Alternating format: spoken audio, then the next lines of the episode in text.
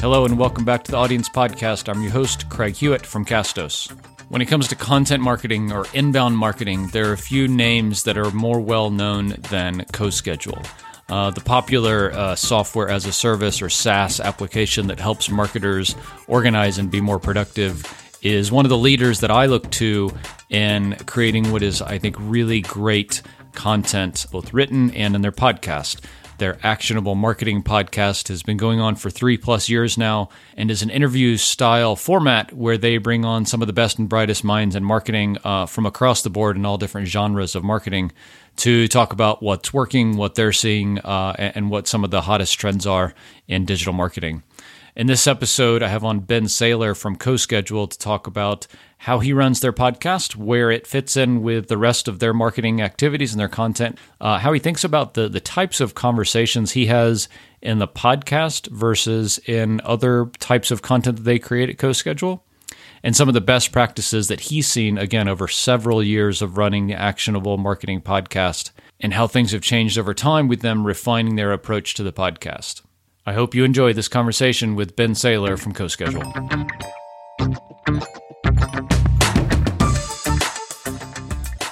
Right, Ben Sailor from CoSchedule. How you doing? Hey, I'm doing great. How about yourself?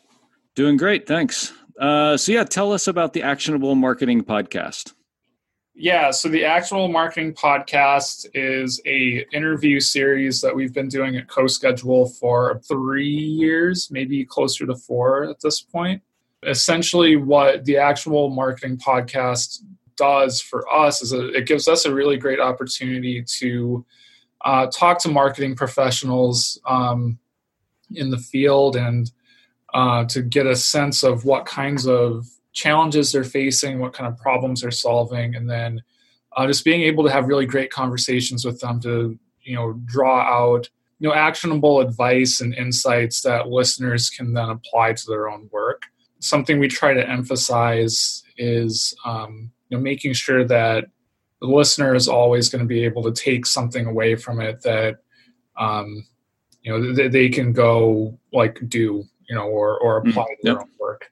So I, I, reached out to you because uh, you know following kind of online marketing and and content content marketing uh, CoSchedule is is kind of one of the leaders that that I think a lot of us look up to, and, and the quality and the amount of content that you guys create. Thank you. Uh, and it has to drive just millions of page views, I would guess, back back to your site, and that kind of leads all the way up to to new trials for your software and paying customers and things like that the, the question I think a lot of people who have a brand that want to add podcasting to the content they're already creating, so they have a, a blog or they have a YouTube channel or something like that, is how do you how do you view podcasting in the mix with all the other stuff that you're doing from a content perspective? Essentially, the podcast kind of started as just being another means of just being able to you know get get ourselves in front of people who might be interested in CoSchedule and uh, might be interested in the types of content uh, that we share and the types of topics that we cover with our content.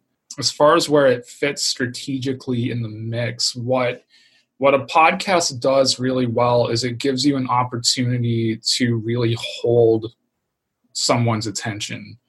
Um, and if you can make a podcast become like a habit for somebody or like something that they look forward to every day or every week or whatever your your cadence or your schedule is like that can be very powerful in terms of just building a connection you know with the listener.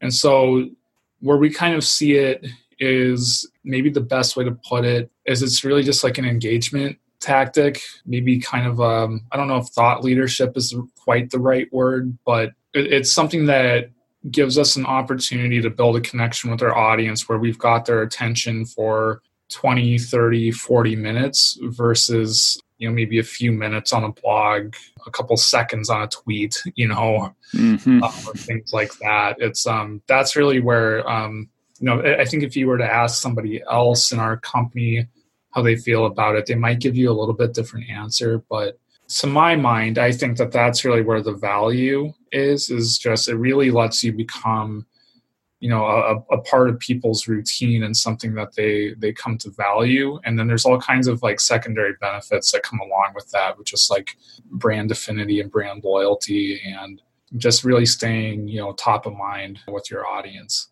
you mentioned before that the podcast is a really good excuse or way to have interesting conversations with you know some of the leading marketers kind of in the in your space.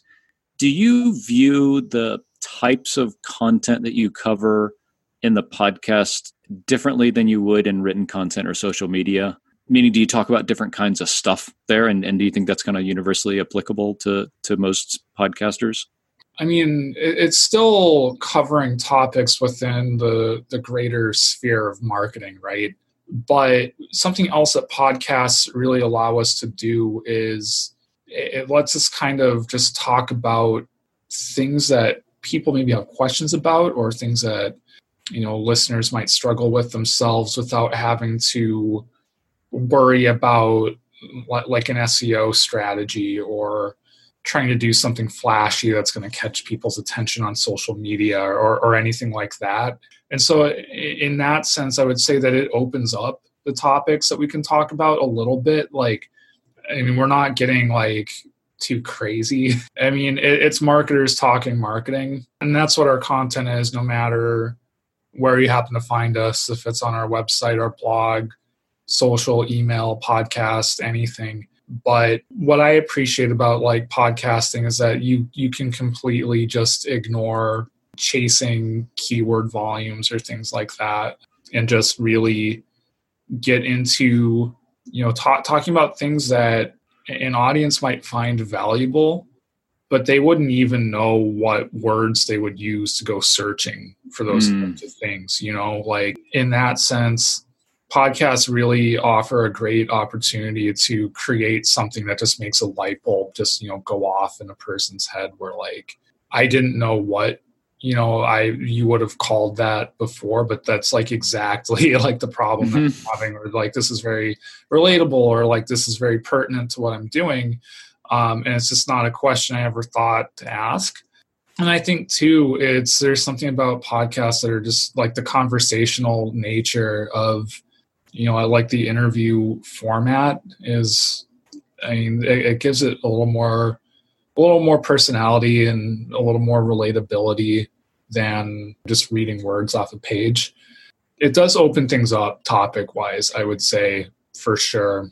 And I mean, just in the sense that like you're not beholden to um, the whims of Google. You know, as long as you're you're able to capture your audience's attention, um, you can really focus just purely on offering value. Yeah, I hadn't thought about that, but that certainly is true. I talk about stuff on my podcast that I wouldn't ever write about, certainly just because it isn't the right medium for it. But also, yeah, structurally, you know, think about SEO a lot when you write, for better or worse, I guess. But I, I don't ever think about that in a podcast and just think about telling an interesting story and that's the most important thing for for me kind of entertaining and providing value to my audience i feel like. So yeah i like that. So so I, just to take a step back and, and kind of to frame CoSchedule. So CoSchedule is a, a saas application so online software for marketers uh, to help kind of organize and plan and execute uh, their content marketing strategy. Uh, is that pretty accurate yeah, yeah, I would say that's very close to accurate. The official company line, we are a family of agile marketing products that helps teams get organized, do more work, and um, makes their teams happy. It, it's kind of a we have like our what we call like our marketing like software suite, and within that suite is a, a number of different products that are all focus on the idea of helping marketers get organized. Um, whether that's getting your your content organized, uh, your workflows, your social media marketing assets, um, or all of the above, whatever the case may be. There's a lot of different use cases um, that it can apply to, but the unifying theme is helping you get organized. So I, I yeah, mentioned before a lot of folks kind of in our world look to to, to CoSchedule in your blog and and, and your content as as kind of the epitome of what all of all of us should be doing with our content. Yeah. Uh, because a lot of us are are missing the boat, and not doing things as well as we could. Mm-hmm. From from what you guys see, um, what are some of the things that not just SaaS applications or online brands, but just kind of people marketing in the digital realm overall, you think they they miss out on or do wrong that could be like a, an easy fix uh, that yeah. could kind of get some ROI? That is such a good question, and it's it's a really big question too. And um, I think that maybe the way that I like to frame it is kind of like what are the missing opportunities? Um, because I, I kind of feel like with content marketing, like everything is really about you know constant like like continued improvement, and I think it kind of helps me a little bit to think about it more in those terms rather than a, a strict right versus wrong, you know, binary. Okay. Uh, especially since you know what what's right for one company or what's right for one industry or vertical with content marketing might not be right for another. Um, and I think sometimes I see that kind of being the source of disagreements where people are just kind of talking past each other about what they feel, you know, to be best practice or whatever the case may be. You know, one of the biggest things that I think that I see though is like an emphasis on quantity over quality. Um, a, a big part of why we're able to do what we do at CoSchedule with the resources that we have is we'll put a lot of time into just producing one really good piece. Um, I mean, the the amount of time that we'll put into a blog post alone is exponentially greater than what we know to be the average for the industry. Um, and it, it's a slower road going that way, but like once you kind of get the flywheel moving, um, you know, it gets easier to you know kind of push yourself to, you know, really invest in creating like you know very in depth, you know, very useful content that does more than just scratch the surface of a topic, if that makes sense. Yeah. yeah. Um, and, and I think that it depends too, like I mean, I, I kind of have to put a small caveat on that because, like, within like the SaaS marketing space, like, it's bloody water, you know, for content. And if what you're putting out, if you don't feel yourself that like what you're putting out is either offering something different, or if you don't feel that like it is objectively the most useful thing on that topic that you can put out there, it's very likely to, you know, to fall flat and it's i think it makes it imperative like if your own industry i mean like for whoever like anyone who's listening to this um you know even if you're marketing something in a like you're not like us marketing marketing software to marketers you know? Um let's say that like but let's say that like you're in a similarly competitive space um I would be willing to bet that you're going to see better results faster by taking more time creating your content rather than trying to rush things out the door. So I think how much time do you guys spend on a single blog post? Yeah, it's a good question. Um, I mean, it takes an entire week, you know, for the team. Um, probably, but I mean, if I broke it down into like an hourly count, I mean, for me, if I were writing a post and I'm not writing as much as I used to, but if I were writing posts, I would probably block off three business days for that. And yeah. there's something to keep in mind with that, though, is I mean, there's going to be meetings mixed in there, and you know, it's not sure, gonna, sure. It's not going to be the only thing that I'm going to be able to just like block off everything else and just do that one thing. But it's going to stretch out over the span of about three days. And then it'll go over to a designer and they'll work it in with their other tasks and design the, the imagery and the, you know, the visual components of it, maybe within the span of like a business day. And then, you know, after that, there's, you know, formatting and, you know checking for for SEO considerations and things like that. So I would say it takes about a week, but putting that amount of time and I think another caveat with this too is that that putting that amount of time into something makes sense with something that's evergreen, right? Mm. Um, yeah. So if we focus very heavily on you know creating like a lot of evergreen content so that we get the maximum amount of return for the effort that we put into it. So we can publish what we feel is a very strong piece of evergreen content on a topic, and then that'll continue to drive traffic and leads, you know, for for months or years.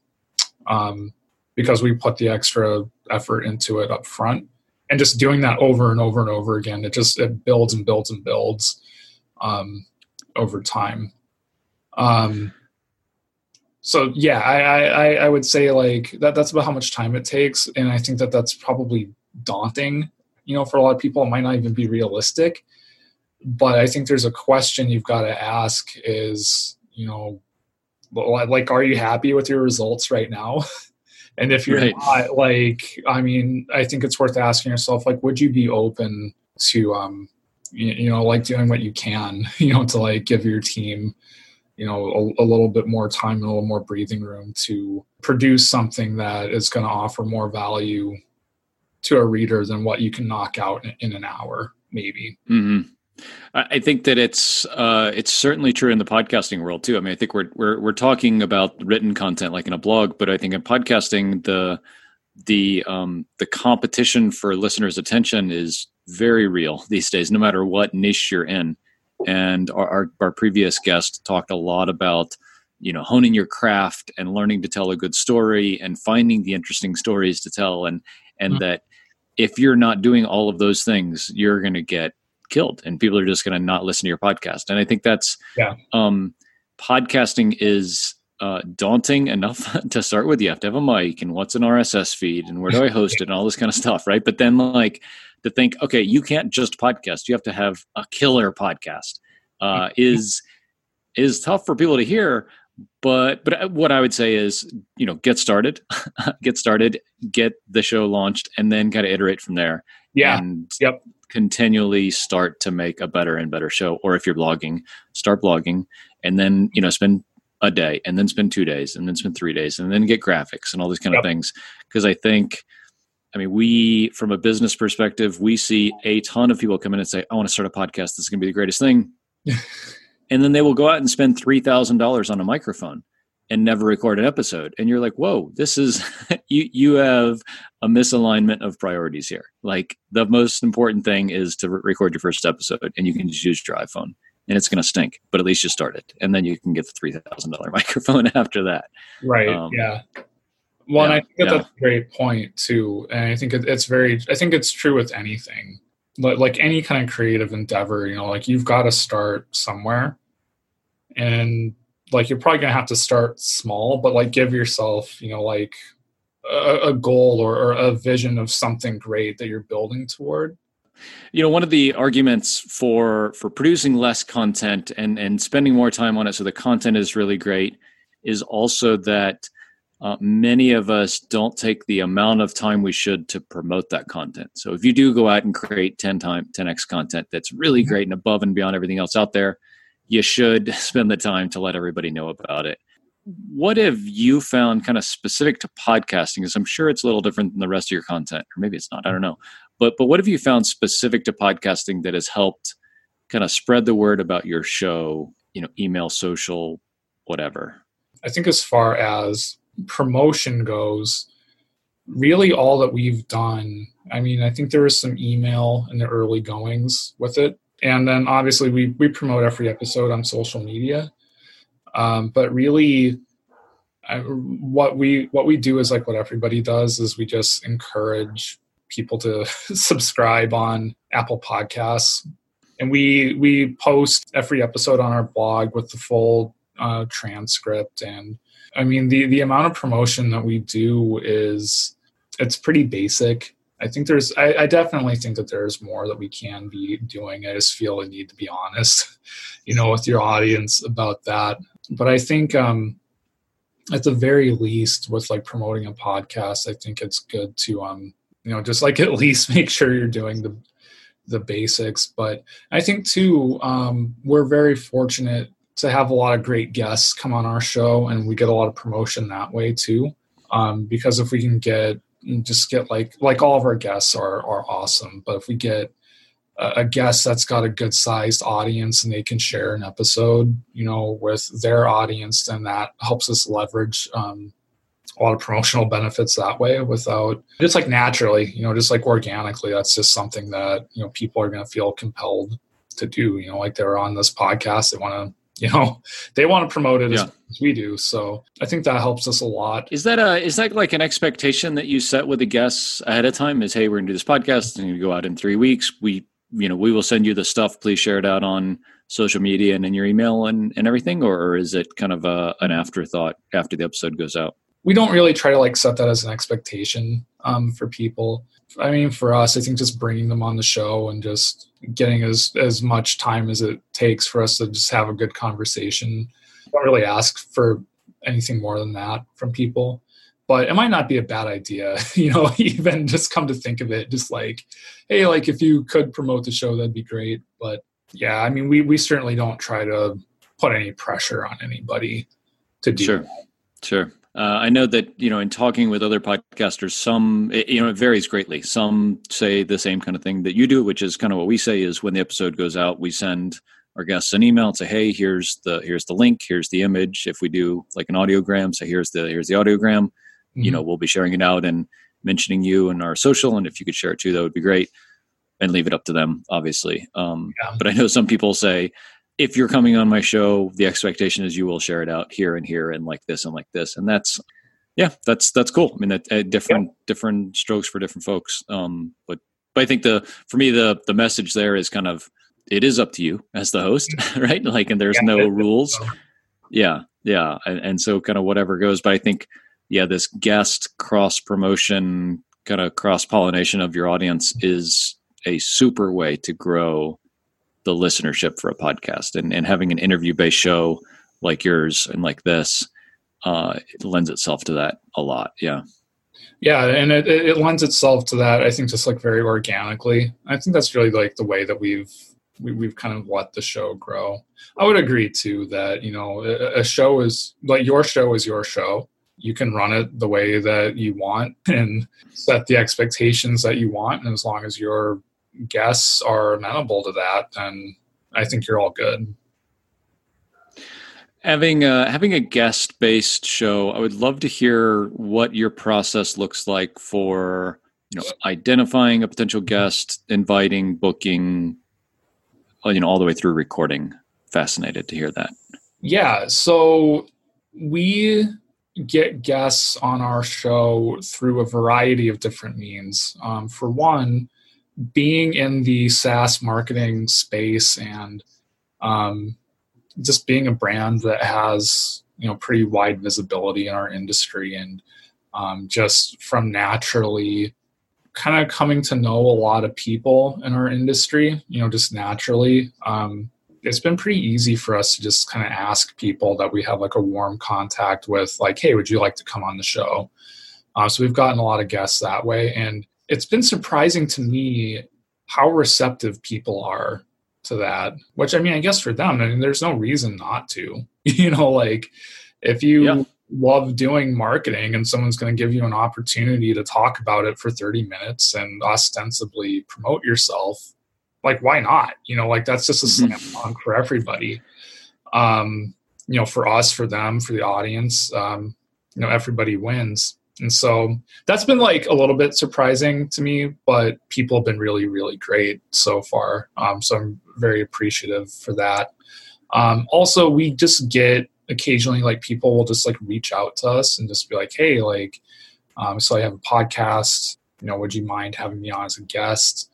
Um, so we've gotten guests that way. And then some folks are um, a bit more organized on the the professional PR front where they'll actually have um, I don't know if you would call them like a traditional like an agent or like a PR rep, but they essentially fill that kind of role where they'll pitch their guests to shows and you know if I think they're a good guest and they've got interesting things to say, like I will totally bring those people on the show. Th- those are probably the three main ways that we get guests on and sometimes too like even if we're just like if we're collaborating with someone at another company just on something else like if it's like a guest blog post or something um, in the course of that conversation we might just be like hey you want to come on our podcast? or something like that um, just pretty organically you know? So yeah I've, th- i would say that those are the those are all the at least the most common uh, avenues of getting guests onto the show that we have. But really, if if someone you know works in marketing and they have interesting things to say, we want them on the show. Interesting. I think uh, I think you know for folks running especially if they've been running them for a long time, uh, an interview based show, they, they have this kind of dread that, that wells up eventually to say, I've done 250 episodes. I've talked to everybody I know and everyone they know. and now, like, I got to go to the well again, and mm-hmm. I don't know where my next guest is going to come from. Uh, so, I mean, that's that's cool that the the kind of reach that you have as a, a brand mm-hmm. makes that easier for you. Um, and, and I would agree. I mean, we have we have a decent amount of contacts in the you know marketing and podcasting space so it's been mm-hmm. relatively easy for us to get folks on as well. But i'm i'm kind of projecting ahead a couple of years to say you know i know 100 people i could probably interview but then like it might get more difficult so. Yeah. Well and you know too if it's been a year or two since you've had somebody on you can totally bring them on again. Like I, you probably don't want to do it too much but yeah at all. Because a lot of folks have multiple things that they could talk about in your yeah. kind of yes. subject domain, right? Yeah, and especially if people um, happen to have something new, um, and if there are hmm. mm. that we feel that like people would be particularly excited to hear from again, yeah, we'll bring them back on, like no problem. Not something that we do super often, but you know, on occasion for sure. I, think for for folks running, you know, running a business, running a brand, um, we have a lot of customers who are churches and religious organizations. One of the one of the questions a lot of folks have is, you know, how do I tie back my podcast to I'll say my business objective because again, we're not all businesses, but my my organizational objective, which is you know getting more people to church on you know Saturday or Sunday, or to bring in new blog readers, or to have people sign up for my software product, or mm-hmm increase donations, whatever it is. And traditionally, this is really hard, right? To say, like, how do I bring somebody from walking the dog on their iPhone back to my website to do a thing that is like my goal um, is hard just in general. And then once you're kind of cross platform uh, from, you know, a podcasting app to your website, it gets even more difficult. Is there anything you have done or even seen other people doing that you think helps this kind of attribution question? I think you're absolutely right that it's very difficult to track whether or not you're getting someone to go directly from a podcast to a website or going from listening to a podcast to taking like the physical action of going to a, a physical location or or anything like that like whether that's you're out for your sunday walk and you got your headphones in and you're listening to your podcast and that just like inspires you to go to church that day. You know it's, it's very very difficult to directly attribute you know, like like your podcast to a person taking that action right? And the more the more steps in that process that you expect someone to take the more opportunities there are for them to drop off right? Like say if you're yes. wanting to try to move someone from your podcast to your website well once you get onto your website like what's the next thing for them to do?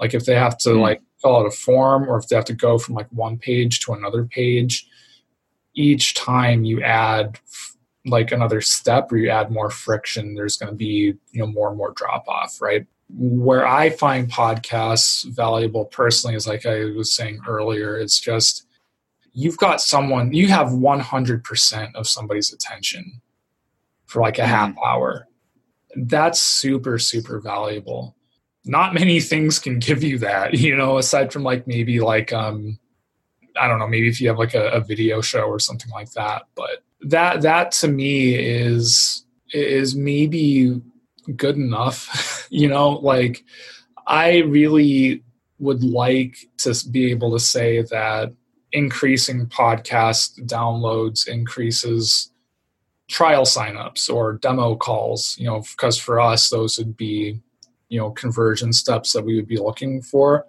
as a you know like a software company like a subscription based software company. Um, say like for example like if it was a church like they probably want you know their attendance to go up um, and so they would probably, in, in, order to justify spending time creating a podcast, you want to be like, well, you know, we're putting time into this, but you know are we actually getting more people through the door? You know like i understand the the need to be able to connect the two but the best that you might be able to do i think without driving yourself absolutely insane trying to figure out how exactly to do that i think there's two things that you could try say like if it, if it was a church or if it was like any kind of thing where like you're trying to get someone to go to a physical location where you can actually hand them a survey it might not be super scientific but you might be able to say like hey like what brought you in today? Was it podcast website um yeah. whatever else you might have?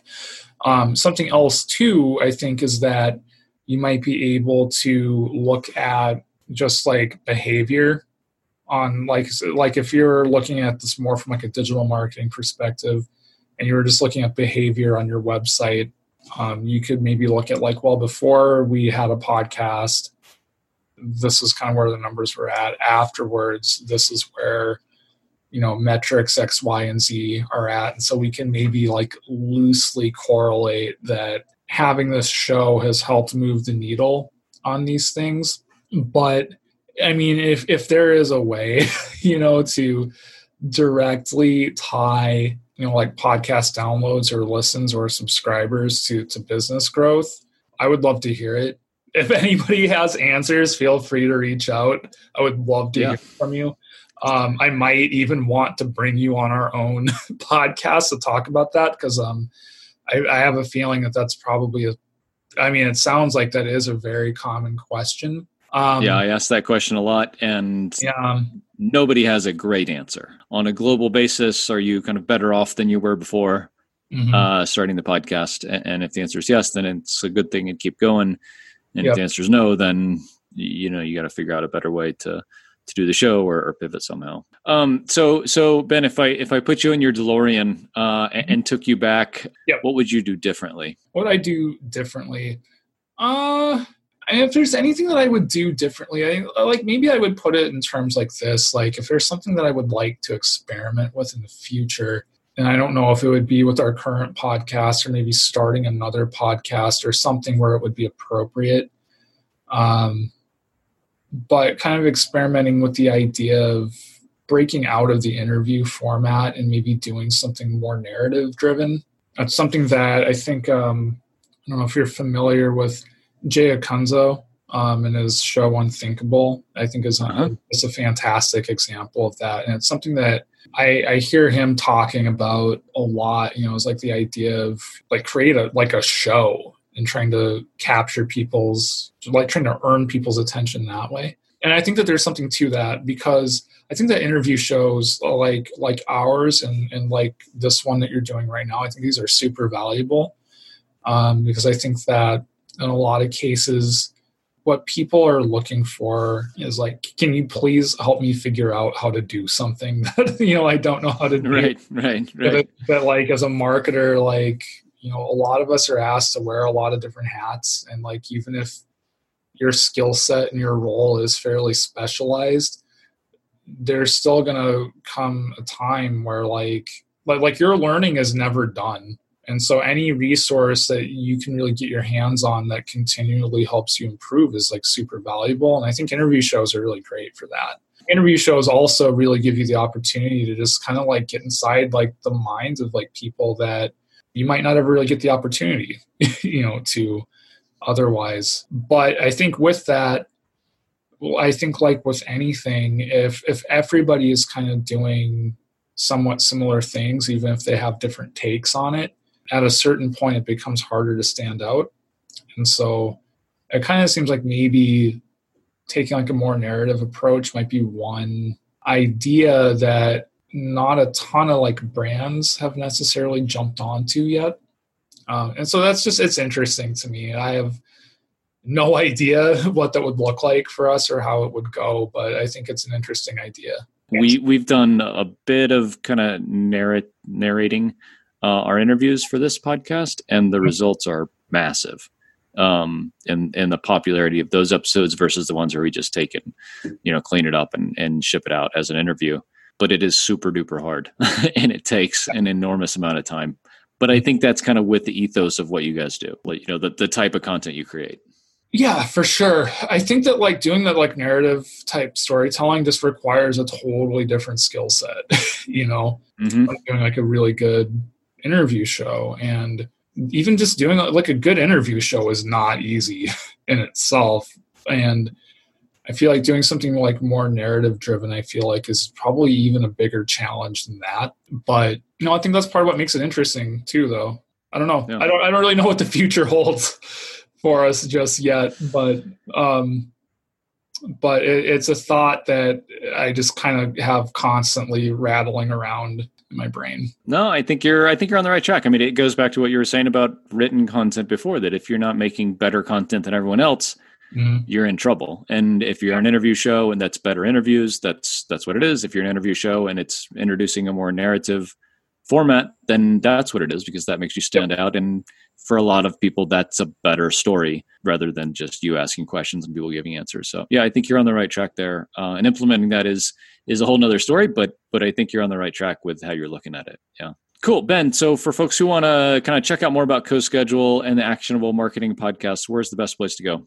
Uh, so if you are interested in checking out our podcast um, you can just search you know actionable marketing podcast on apple podcasts or pretty much any podcast service that you use. Uh, you can also find us on our blog at just coschedule.com forward slash blog, or uh, if you want to learn more about our product and what we're all about, you can just check out our website too. Okay, awesome. We'll include those links in the show notes for this episode. Very cool. Awesome. Awesome. Ben, thanks so much for uh, coming on the podcast today. I appreciate it. It's great. Yeah, yeah. Thank you. This was a really fun conversation.